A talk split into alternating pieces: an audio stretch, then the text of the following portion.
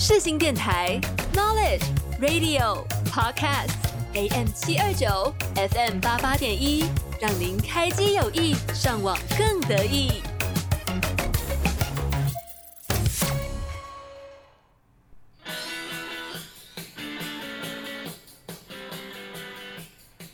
您喜欢运动吗？体育是一个让我们无法抗拒的魅力，它超越了国界、种族和语言的界限，将人们凝聚在一起。接下来的节目里，我们将一同探讨世界各地最精彩的运动盛事、赛事结果和运动员的英勇故事。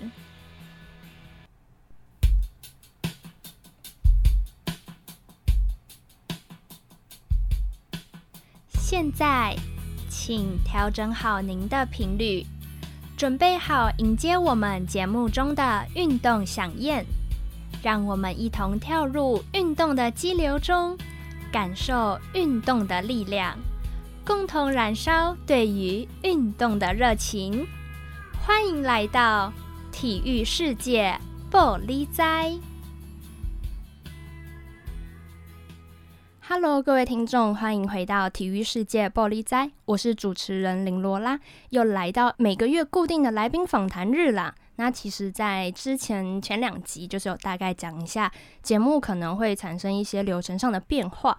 出乎意料的是，听众们的反馈还蛮不错的，因为他们觉得可能之前暑假的时候七八月嘛，所以是每周固定都会有来宾，虽然可能是不同项目，可是有时候听久了会有一点觉得哦。又有来宾，又有来宾，就少了那一种惊喜感。所以，当我在前面两集有提到说，未来在电台的内容里面会有这样的变化后，接收到的反馈其实是蛮好的。这样子他们会多了一份期待，然后也会有一种惊喜的那种感觉。也有听众建议说，可能我未来可以考虑每个月固定一种项目来做介绍，然后下个月再换不一样的领域。那我觉得这样的建议也不错，所以蛮感谢听众们都还蛮用心在聆听这样的回馈跟建议。我在未来都可以做所谓的滚动式调整。希望听众可以继续支持这些运动员啊，继续收听我的节目。今天呢，来到重点了，邀请到的来宾算是蛮多才多艺的啦，有一半呢是游泳主项，那有一半也是手持各种的证照。那这个部分呢，我们等下下一单元再请他来为各位听众们揭秘一下，为什么他会有这样的一个心路历程跟这样的一个过程。那我们等等见啦。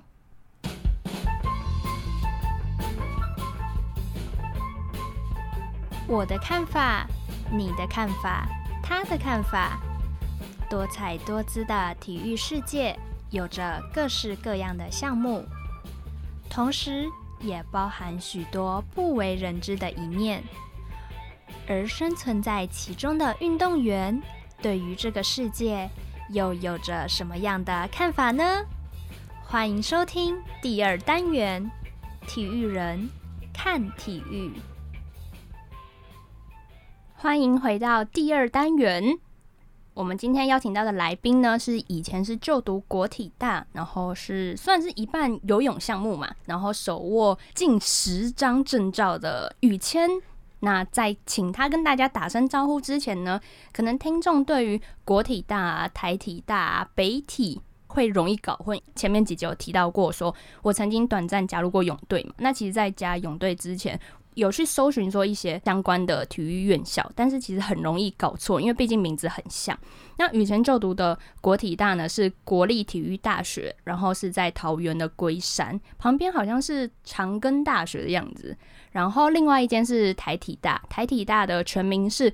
国立台湾体育运动大学，然后它是在台中。第三间的北体，以前是叫北体，现在就是大家耳熟能详，然后也是前几集有上过节目的来宾北师大。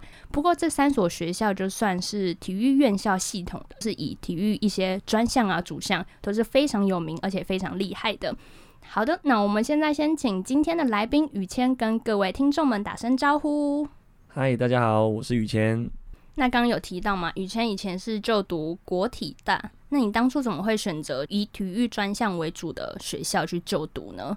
当初会选择国体大，是因为在国小的时候就开始喜爱上体育，喜欢体育。那那时候觉得说，嗯，我之后要当体育老师。其实之后呢，也慢慢的去找，像刚刚有提到的台体或者是国体，然后北师大这样去做查询这样子，然后也问之前，嗯、国小老师啊、国中老师、体育老师们，还有以前教练们的提议以及建议，然后才去做这样的选择。哦，那你进去就读后，你是选择什么样的科系？哦，那个时候选手已经算算退役的啦，提早退役这样子，嗯、那已经做到想要往幕后走，就是教练啊，然后体育推广，就是体育相关行业的工作，就是一样在体育圈里面，只是不是以选手的这个身份。哎、欸，对，没错，就是体育推广系这样。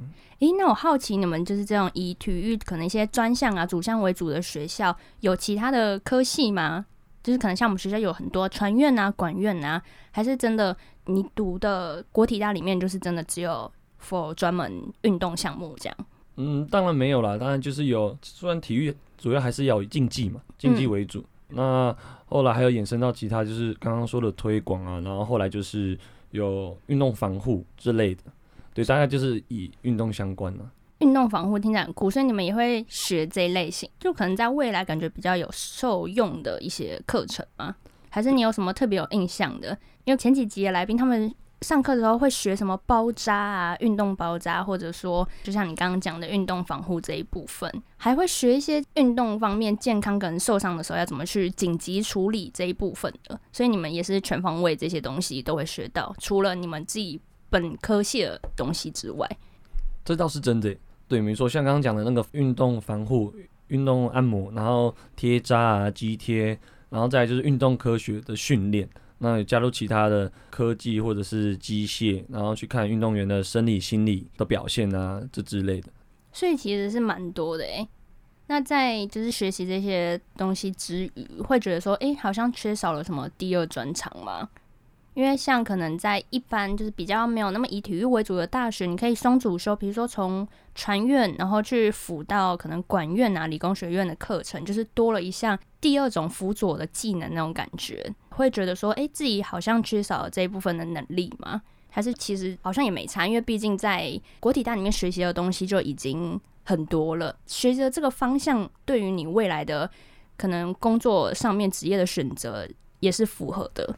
这我倒也觉得，嗯，如果真的很专心的想要走体育这条路，或者是产业这条路，那当然就是就是直接栽进去嘛，你不用管第二专长。但如果说你现在还在犹豫的人，还是说怎么样，那当然我觉得也是现今体育缺乏的啦，没有办法去选择更多的其他项目啊。有兴趣的话，其实也选不到。对，就是你觉得说可以再更深思熟虑一点，针对说如果你真的全部都要投入在体育这条路上的话。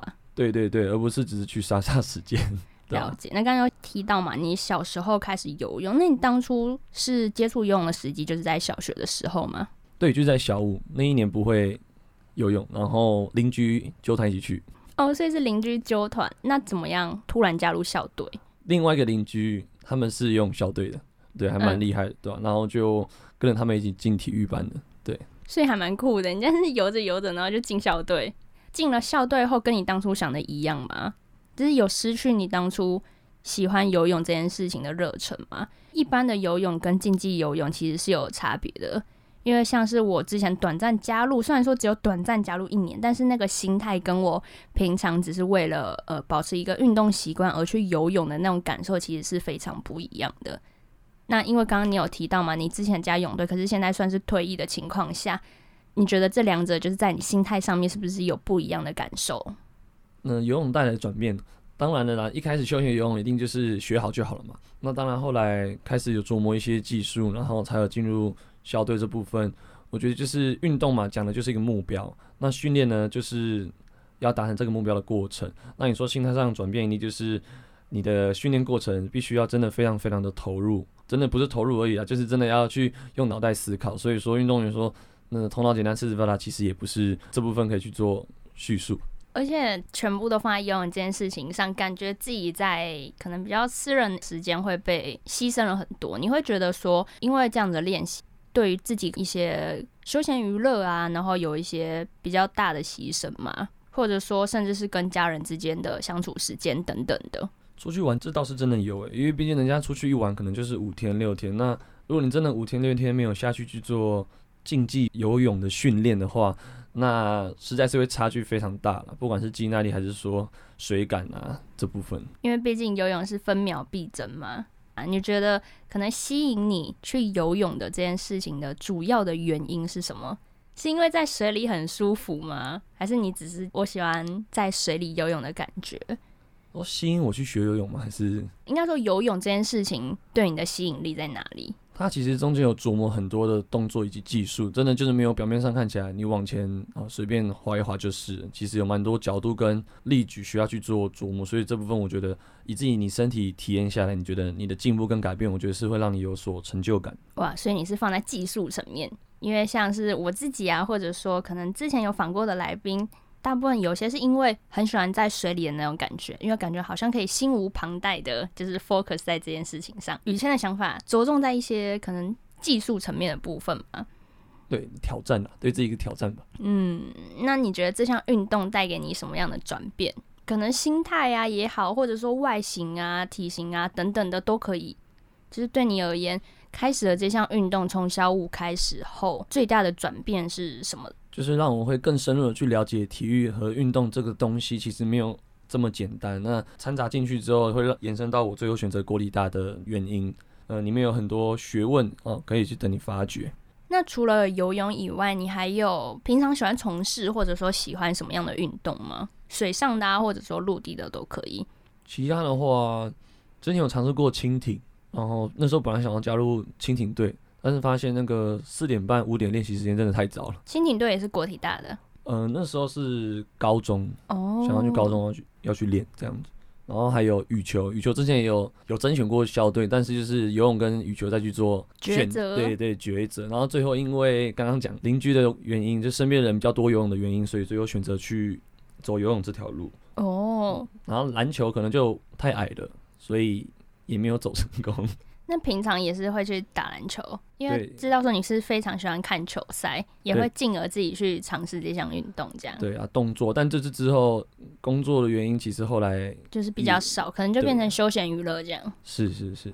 你是什么时候真的退役的？大概算高中三年级大学那部分吧。就是、哦，不过从小五到就是那个时间点，也算是还是有一段时间呐。大概这一段。过程里面，你觉得有没有什么让你特别印象深刻的事情？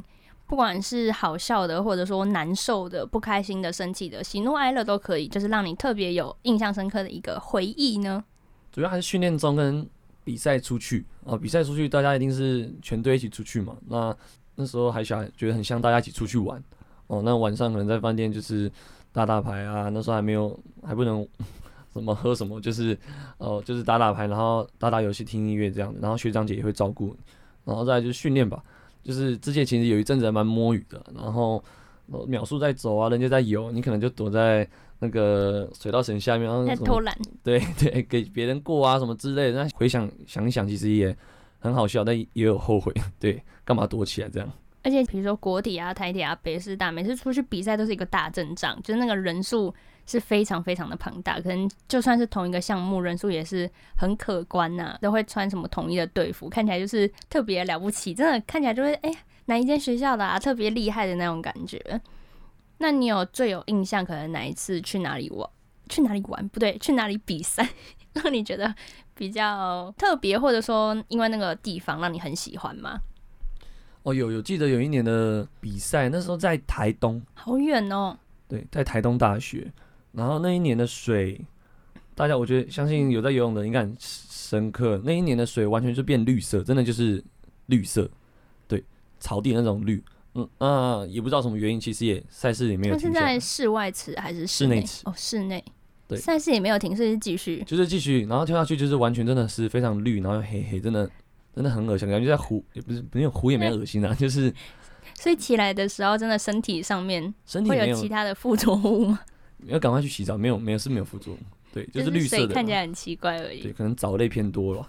那整个变绿色，那真的是有点过量耶。听起来是蛮好笑的一个回忆。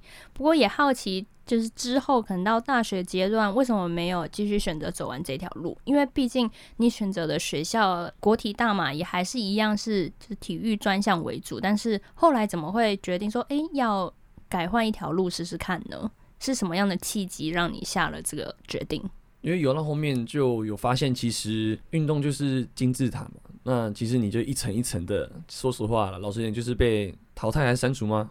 其实我啦，就是一直在八到十二名徘徊，就是金字塔的中间。那其实到了一个时间点，心态转变上又有去想着说，那之后要干嘛？一直游，其实游到最后，其实你还是必须去接触其他的行业以及工作，然后去做其他更幕后的东西。我觉得那才是。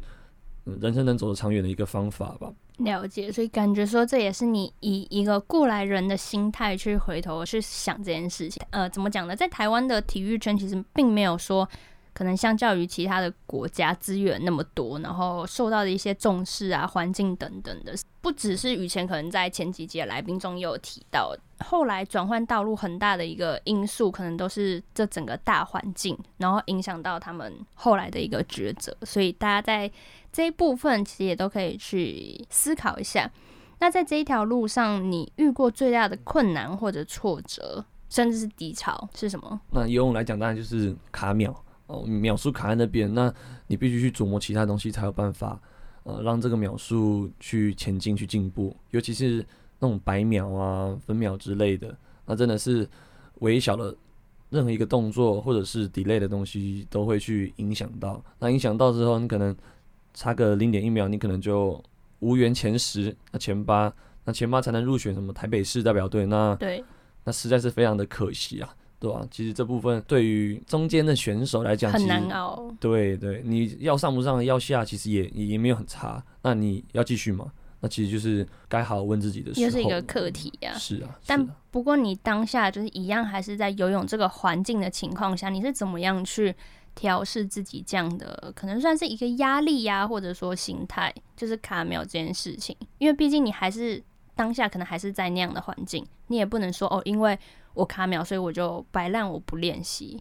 那你是怎么样去可能度过这样子的一个难关？调试心态的部分，队友其实在呃心态上会给你蛮大的帮助了，因为毕竟每天在同一道练习啊，练习完一起吃个东西聊天，其实在这部分也会去呃聊天，他也会帮助你很多。另外就是教练，呃，我是会之前有主动去询问过教练的，那教练在心理以及动作上其实。会帮助你会更多，会以及后续走的路也是他帮你去做铺陈了，对吧？毕竟他的训练课表是他开给你的嘛，这样子。那在那部分也很谢谢那时候教练给的那些鼓励呀，还有一些比较刺激的话。然后在那时候，其实卡秒也慢慢的调整了，调整到最后其实是有顺利的去做往前推进，对。所以听起来队友跟教练都是蛮重要的一个元素，在你度过低潮的这段时期。对，我突然想到一件比较好奇的事，你会觉得说读体大的资源比其他学校来的更多吗？应该说在就是运动这一块，可能物理治疗师、防护师等等的。因为常常之前呢、啊，虽然说我只有短暂待过，可是常常每次看一些就是体育系统的这些院校出去代表学校比赛的时候，随队都会有很多一些防护员呐，然后一些陪练的啊等等的。在你就是加入学校校队的这段过程中，会觉得诶，自己好像这部分的资源比较不需要去担忧嘛，可以让你无后顾之忧的去比赛。这倒是真的耶，对，这倒是真的。那训练上以及后续的那个。肌肉的恢复啊，运动表现的恢复，其实，在校队这部分，其实这近几年有去做琢磨了。就是近十年，其实国外的一些训练方式、恢复方式都有都有传来，都有传进来，然后学校也有去可能定时的去吸收一些这一部分的知识，增加这部分的技能。对，跟国外的教练去做交流，或者是游泳队去国外去做嗯交流赛啊，或者是异地训练，其实带回来的东西。都是对台湾选手很有帮助的。相较于其他学校，可能比较没有这方面的一些人脉关系呀，因为毕竟是就是体院出身的嘛，听起来蛮不错的哎。不会再那么土法炼钢的感觉。听起来很赞。所以念体院，如果真的是要走体育这条路，体院是你的选择。但是如果你就像刚刚讲的，没有到那么金字塔的 top 的话，可能对于这件事情就要再思考一下，或者说想一下自己的兴趣跟你未来的职业，究竟是能不能把兴趣这件事情变成职业，或者说如果你变成职业后，你的选择是什么？然后还是要为未来去思考一下，不要太早做决定，因为毕竟如果你做了决定，后来要回头，可能会因为各种因素让你还是得持续走这条路。好啦，即将要到我们的下半场，要度过中场休息时间的时候，我们要先请宇谦跟各位听众推荐一首，可能是你平常会听的歌，然后或者说是你最喜欢，甚至是陪伴你很久的一首歌呢？嗯，现在想要推荐一首就是周杰伦，还蛮久的，周杰伦的《枫枫叶的枫》。为什么会想推荐这首歌？嗯，那时候跟朋友听起来，觉得就是旋律很舒服，啊，也很觉得很放松。那歌词其实也蛮有意境的啦，不是随便乱写的，对吧？周杰伦的歌，所以蛮推荐给大家的。对，你可以再推荐听众比较年长者的歌，因为 跟各位听众们分享，宇谦听的歌都是算是有点上一代的歌，都是一些比较之前听的什么哦，他之前好了，不能讲陈奕迅，他之前。要抢那个陈奕迅的演唱会，但是好像没有抢到。但是除了陈奕迅外，你们想得到的可能比较年长的实力派的歌神，他都略有涉猎。我们请宇谦跟大家分享一下好了。罗拉，这叫经典呐、啊，经典呢、欸。好，快点，你推荐几首？你觉得经典中的经典？推荐几首？也、啊，你比较常听，可能最喜欢的歌神。好啦，经典歌神可以吧？老一辈的歌神。最简单就十年啊，然后不行啊，你要讲一些比较再老一点，对啊，就是游鸿明啊，爱我的人和我爱的人啊，然后还有什么张宇哦，一言难尽那一种。我天哪，张宇是一个人还是一首歌？张宇哎，宇张宇，他是人哦，他是人哦，好，有隔阂了，真的有代沟。好啦，如果大家还想要再听更多的。那个这一类型的歌的话，可以去问他。反正就是这一类型的经典。那接下来就由周杰伦的这首《风》陪伴听众们度过中场时间。我们下半场再为大家揭秘一下，为什么宇谦会去考那么多证照。我们下半场再见。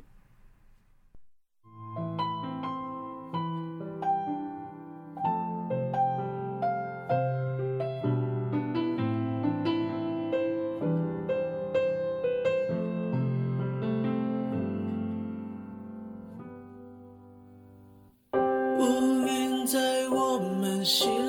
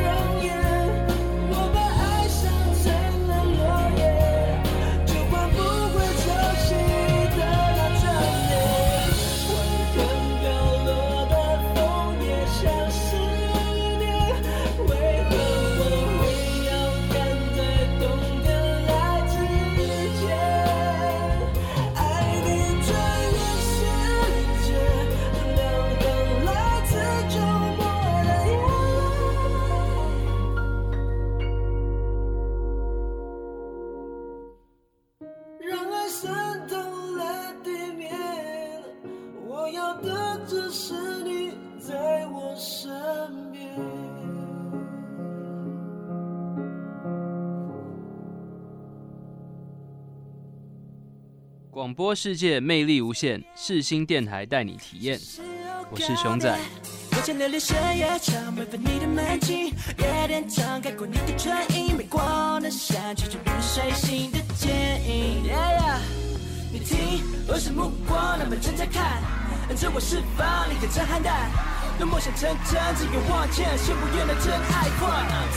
你现在收听的是世新广播电台 AM 七二九 FM 八八点一。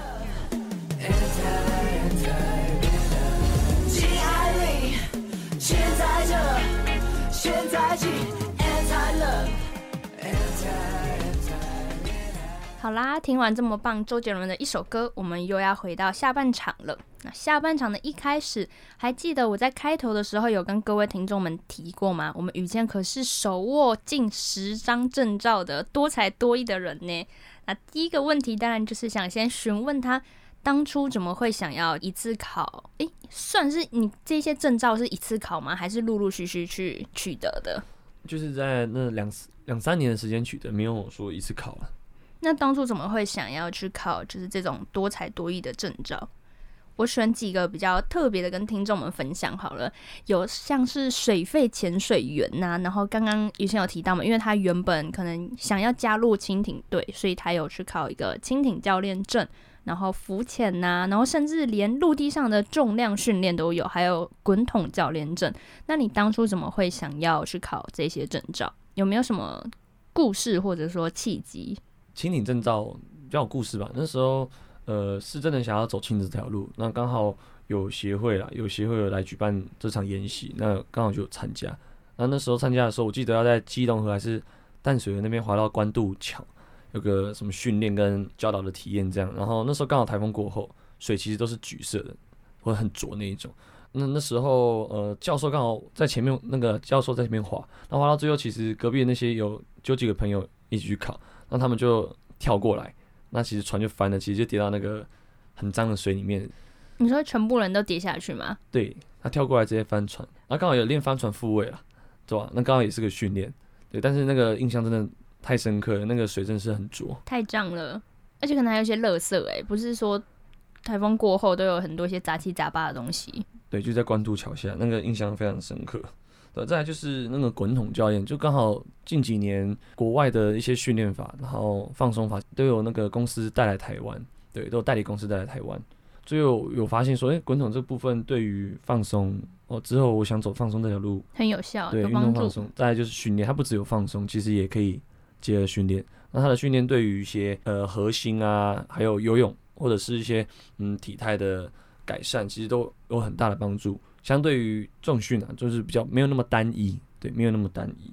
然后重量训练证其实是为了之后想要考那个美国医药学会，还是说阿法那一种比较国际级的大证照而去做的准备，就想说国内那时候小证照可以先考起来，那看一下说跟大证照有什么样的不一样。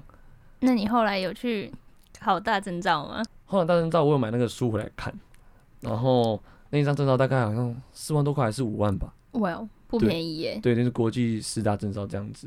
然后那时候读到一半之后呢，记得毕业，然后就出来教课上班，就开始当社畜了。对，没有那么多的时间可以去准备。对呢，对，那当然的。讲到，因为宇谦有重量训练的证照嘛，所以你自己本身有这些重训啊，甚至是健身的这个习惯吗？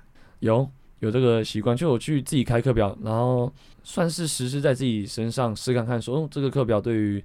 呃，人体上什么的改变啊，还是说进步，这是好的还是坏的？然后再来去选择适合自己的训练方式。那当初怎么会想要开始健身呢？是从加入游泳校队后就一直维持这个习惯到现在，还是其实是？某一个时间点，让你觉得开始重视自己的可能身体上面的健康啊，然后进而去健身房运动等等的，有没有什么样的一个原因或者说动机，让你开始去实行健身这件事情？其实也算是一个运动习惯，就是当初在训练的时候，其实水里跟陆上都要去做并行。那那时候陆上其实，在做中训的时候，其实就蛮喜爱这项运动的。对吧？然后后来其实也是因为退役了后，发现想要维持身材，但是游泳的身材相对于呃比较陆上训练的，其实稍微比较细长，可以说单薄吧，没有那么多厚实、啊嗯。对，对，那之后想要转为嗯，那身材上的改变，或许穿衣服起来会比较好看。就像人家讲的“穿衣显瘦，脱衣有肉”那种感觉吧。哦，所以这样听起来，这其实也算是你持续健身的动力嘛？因为。嗯，前几集有邀请过一个有参加健美比赛的朋友来上节目，那其实他有讲，他去持续这件事情是非常辛苦，然后也是需要有强大的意志力啊，跟一个耐力。但是是因为他的一个目标，因为他想参加这样子的赛事嘛，变成说他在备赛期间就是必须要去执行这样的饮食的一些菜单，或者说健身的课表等等的。那对于你而言，让你持续去健身的动力是什么？是你刚刚讲的嘛？为了穿衣服要很好看，所以你持续去做这件事情。呃，对，真的是真的，不然你这样衣服穿不下，其实很尴尬，或者是穿一穿，然后小腹凸出来，又或者是说你在教课的时候，人家说教练，哇，你你怎么那么肿之类的，哇，毕竟是现在这行还是走教练，还是要维持一下自己的身材，要像教练的，要像教练。会有小孩那么白目？那你刚刚讲说在教课当教练嘛？当初当教练是有什么想法？开始当教练就是为了工作赚钱吗？还是想说，诶、想要尝试看看喜欢教学这件事情？当初其实就是喜欢教学，因为就是有想要往体育老师以及教练这部分去做琢磨。教小朋友其实也是，呃，想要把自己的精力吧放在那个小朋友身上，让他们去做成长。呃，感觉也知道说他们的心态，或者是说。现在他们的学习的态度是如何？然后想法可能时代差距都会有些不一样。不过你刚刚提到说油门其实是想当体育老师，那你现在有继续去完成这样的一个目标吗？嗯，有，最近会去考那个代理的老师。那后来都顺利的话，会回学校教师证啊，这部分还是会去做取得。因为之前没有去取得的原因是想要在游泳界或者是说运动场馆。呃，经营管理上去去做一些经验的累积，然后去做一个学习，反正也算是增加自己的经验嘛。那讲到。经营场馆，现在也算是现在也是有这一类型的职业嘛，算是经营一个场馆的主管。讲回来好了，现在这一部分稍后再询问，就是可能在当教练或者说在当主管之间有没有什么比较不一样的地方？但是现在想先问，因为刚刚提到说教游泳，教小孩子游泳，那对于教小孩子游泳这件事情，呃，你觉得是以什么样的心态，或者说你觉得这件事情有什么特别让你快乐或有趣的地方吗？因为毕竟跟小孩子沟通，我觉得算是一件对我而言啦，算是一件蛮困难的事情。因为我本身就是会比较算是比较有耐心的人，那带小朋友就是要有耐心，然后用呃不只用口语或者是说小朋友听得懂的方式去做教学。那看着他从嗯头完全不敢下水，然后到最后可能呃一年后了，慢慢上，可能已经会蝶式。那这样的转变，其实对于小朋友、家长或者是教练的心中，其实就是有一种。鼓励啊，这是蛮有鼓励的一件事情。尤其是看那个小朋友很开心的笑容啊，还是说哦家长给你的肯定，对吧？然后还有你自己本身教学法，自己的教学法下去之后实施，还有你自己口说，呃，学员听不听得懂，这部分其实都是要去做精进的。那有没有特别发生好笑的事情？就是可能跟自己的小学生学员之间的一些互动啊，或者说在练习的过程中，大家其实游到最后都会说教练好累。不想游了，教练怎么会五十公尺、一百公尺？那这时候你会怎么样去应付他们？哦，出发啊，就是叫他们出发，对，出发就对，不然就会一趟变两趟，两趟变三趟。那你觉得透过教游泳这件事情，自己有没有什么样跟之前可能不一样的地方？就像你讲的，原本可能就是有耐心的人，那会不会因为教游泳，感觉变得更有耐心啊？或者说，在一些呃言语上面要去学习，说要怎么样以小孩子的言语跟他们做一个沟通？就是你觉得教游泳前跟教游泳后，对于自己来讲有没有什么不一样的地方？第一个是教学法的改变吧，因为教学也需要说口述，那在口述上，我觉得会相比零经验会进步蛮多的。因为如果你说不出来，对方听不懂，其实也没有用。那再来是跟家长的沟通，那、啊、也是沟通。你如果你不讲也不说，那其实家长也不了解说现在小朋友到底到了哪个 level 程度到哪里了，那为什么他学不会？那又或者是说，呃，我要不要继续练？那他又练得怎么样？其实家长会丢蛮多问题给你。那当时候你如果支支吾吾都没有东西的话，这其实就不不是专业，你就只是可能来打打工那种教练，对吧？而且口碑什么可能都会受到影响。对，就是一个传一个，其实你根本不用担心你没有学生，对，因为学生就会带来学生给你去做上课或者是教学。那如果放大来看，想到以前你是选手身份，那现在等于说换了一个身份，虽然说一样持续在游泳圈，就是去推动这个体育的发展。那你觉得以选手跟教练这两种身份间的转换有什么不一样的地方？或者说你有特别喜欢自己是哪一个身份吗？单以选手跟教练这两种来论的话，身份的不同，其实眼界也会不同，因为你教练要带的是长远的目标。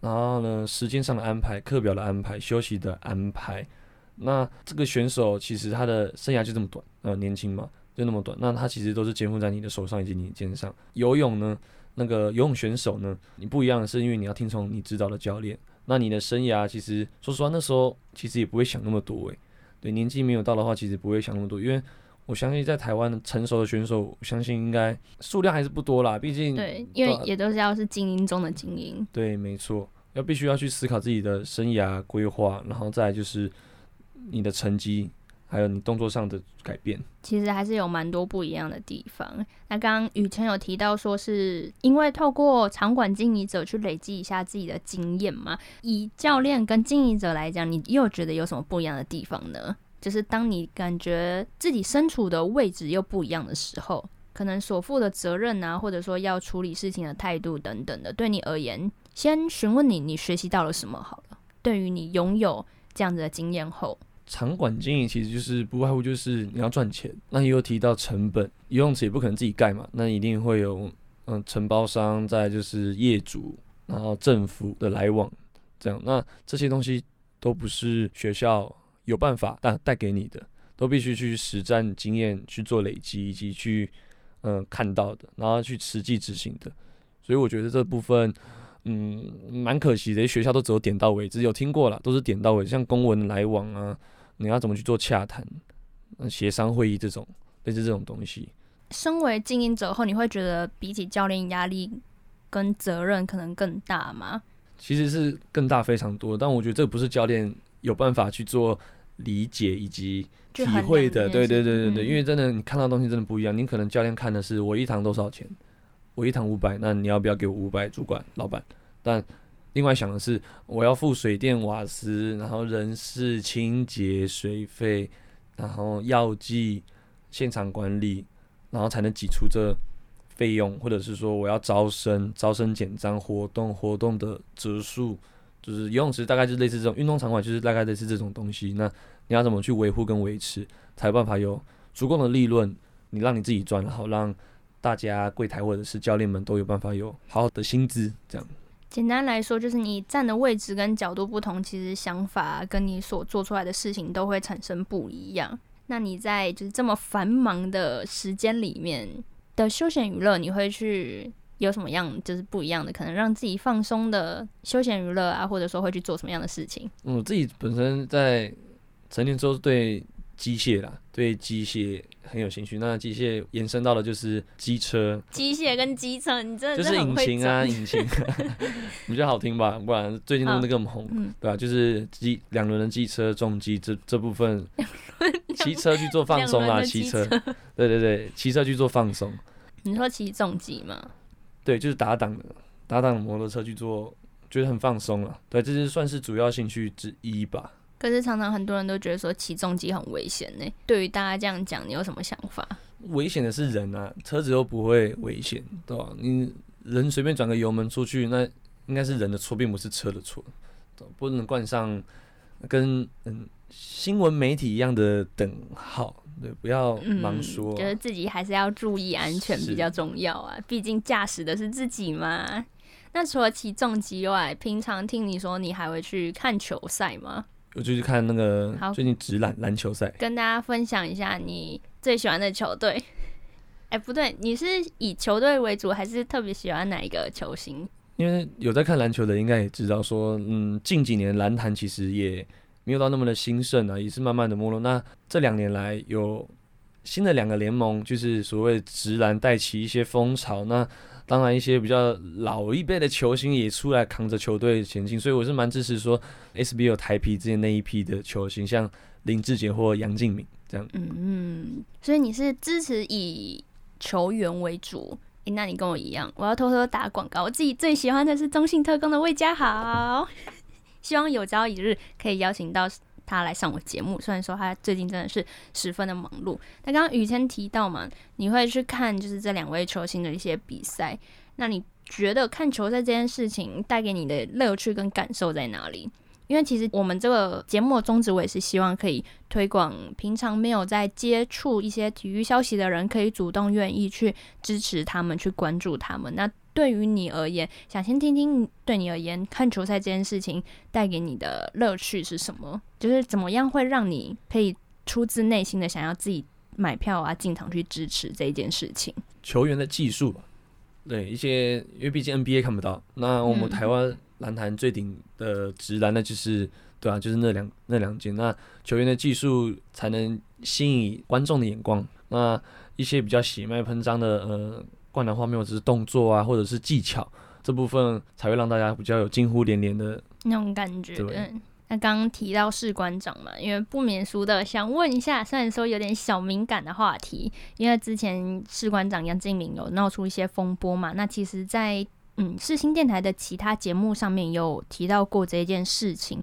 其实我自己本身对于这件事情的看法，是因为雨前有讲到嘛，其实呃，杨敬敏是一位在篮坛是非常有名，也是很传奇的一个人物。以球技来讲，绝对没有办法去批评他的，因为他的球技真的是非常的厉害，是非常极具实力的球员。只是私底下的生活，可能他自己个人的行为。那对我而言，我应该说不需要因为他自己个人的行为去影响到他在球场上的一个表现，或者说去禁止他上场，以至于他可能自己想要因为这件。事情做出负责去选择退休的这样最后的这个决定，那对于宇谦嘛，是一直相较于其他球员来讲，就是非常喜欢这两位球员的人。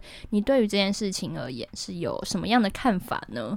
我也是蛮支持说要把呃球技场上的球技跟表现，以及私底下生活做分开，这部分可能会比较理性。但是相对的，对于新北国王整个大球队的。一些声誉啊，可能因为讲实在的，球团还是以商业性质嘛，它必须要有它一定的商业利益，甚至是价值在。这部分还是需要去做一些思考，说该不该回归啊，或者是你该不该回到球场，还是说你现在退出是做正确的？我觉得也是蛮正确的吧，毕竟其实有一定年纪的，那也可以让后面的后辈们，对不对？也培养新的新一代的。新一代的选手，不然其实，在国际场赛场上，中华队其实有时候也打得蛮辛苦的。也希望新的批球员可以好好的出来，呃，扛着球队走。这种就是让他们可以。至少对，然后让他们可以休息一下，不然像刚刚你讲的林志杰等等，他现在都四十二岁，对啊，都四十二岁了，然后还继续在球场上打，甚至有很多可能跟他一起当年的队友，现在都是在当管理阶层了吧？然后只有他自己还是身为球员，然后继续为篮坛去奋斗着，所以也可以让霍奇之秀有一点发挥的空间跟上场的时间。嗯，这样听起来其实是蛮不错。那刚刚讲到球赛，你最近有看什么球赛吗？最近有去看威廉琼斯杯哦，你有去看琼斯杯？是看中华蓝还是中华白，还是两个都看？刚好刚好都四场都有看到。那你有什么最有印象的哪一场比赛吗？最有印象的是那一场，刚好是刚好不是中华中华队，刚好是前面是美国队对阿联。对，那美国这支 N C W A 一级球队真的、嗯、很强，实力非常的强，就是见识到另外一个 level。虽然他们只是大学，对，虽然他们只是大学，但。他们打出来的一些配合跟球技以及身体素质，我觉得身体素质也蛮重要的。对，因为真的就可以进而可能放远去看到，因为毕竟美国就是有 NBA 嘛，所以在这些大学就等于说在 NBA 的一种前哨战的那种感觉，就一定会培养出有一些天分啊、有能力的球员，让他们可以更好的去衔接未来在 NBA 上的一些表现等等的。所以也希望台湾的球员可以借琼斯杯去。切磋一下，然后也去磨练一下自己的球技啊，甚至是刚刚讲的一些配合啊等等的。好的，节目快要进入到尾声了，但是刚聊了那么多，宇谦在就是体育这条路上的一些心路历程啊，然后心态转变等等的，想问你，如果你现在是以一个过来人，因为你已经退役了嘛，再加上现在比较转职为教练，虽然说持续一样就是有在为游泳圈这件事情去做努力，但是如果你以过来人去回头看。你自己走过来的这条路，你会重新选择吗？不管是重新选择去加入泳队啊，或者说去念体育大学等等的这一些在体育路上的重大抉择，你会去重新去决定这一件事情吗？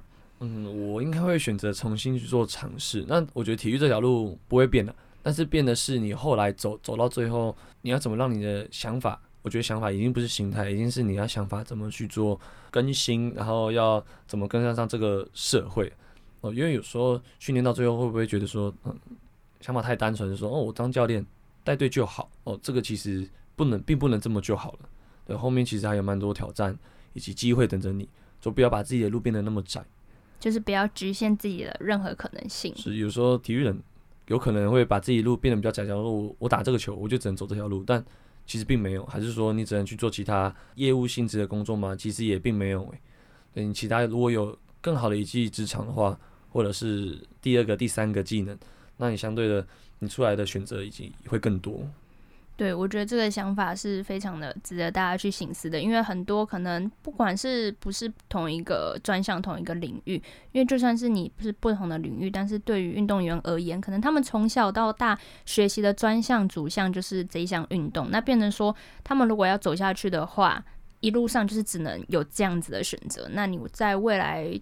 就业的时候，你真的还会持续走这一条路吗？那如果你还是持续走的话，就变成说可能一样得在这条路上发展。那这会是你想要的吗？就是在你可以做选择的时候，也要好好的去深思熟虑一下，去决定这件事情。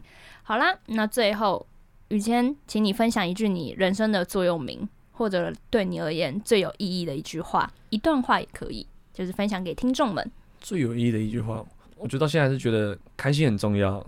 要顺从自己的心意，然后不要怀疑自己，然后要一定要过得开心，这样开心过生活，没错，要开心，是人生中最重要的一件事情。好，那我们谢谢宇谦今天来上节目，体育世界玻璃斋这一周的节目访谈就到这边告一段落喽。谢谢各位听众，那我们固定每周五的上午十一点零五到十二点都会在世新电台的官网首播，播完后也都会陆续上架到 Spotify 跟 Apple Podcast 等。串流平台，观众们要再记得准时收听哦。我是主持人林罗拉，我们下周同一时间再见，大家拜拜。拜。What are you waiting for？你在等我吗？我是韦礼安。音越无国界，穿越全世界。你现在所收听的是世新电台 FM 八八点一 AM 七二九。当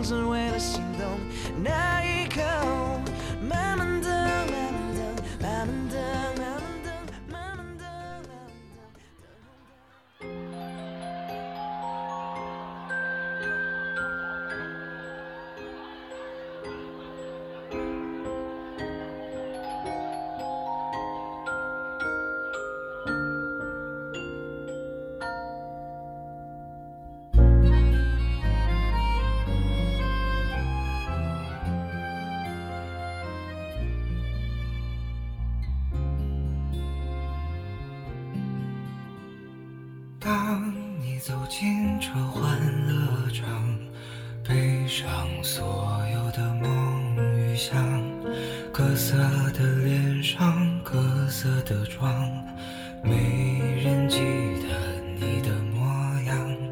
三巡酒过，你在角落，固执地唱着苦涩的歌，听它在喧嚣里被淹没。你拿起酒杯，对自己说：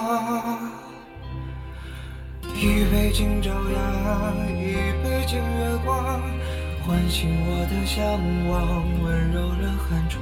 于是可以不回头的逆风飞翔，不怕心头有雨，眼底有霜。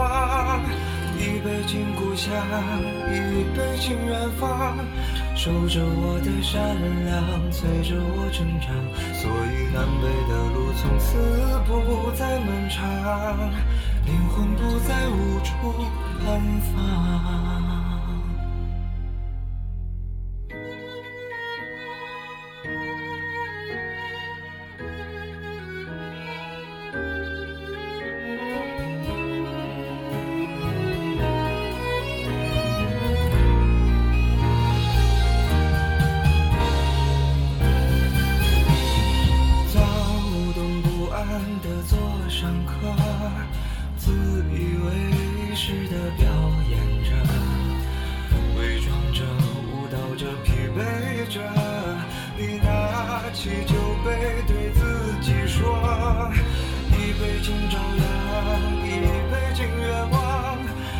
醒我的向往，温柔了寒窗，于是可以不回头的逆风飞翔，不怕心头有雨，眼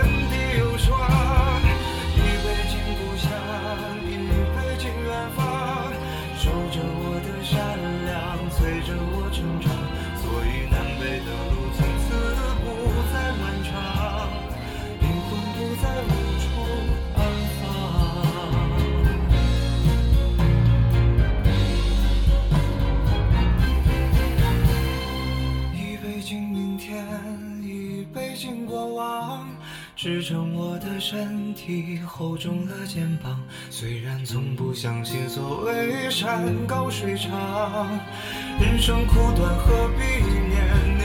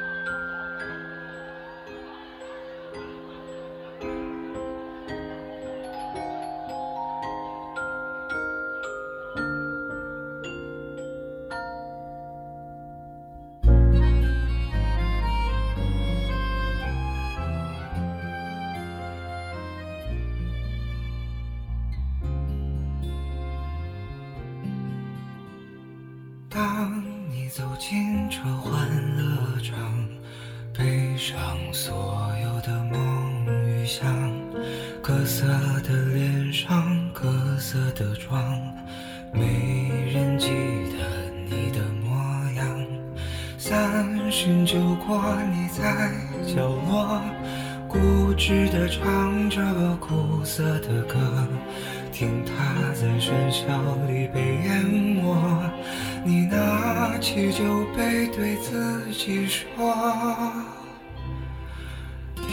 一杯敬朝阳，一杯敬月光，唤醒我的向往，温柔了寒窗。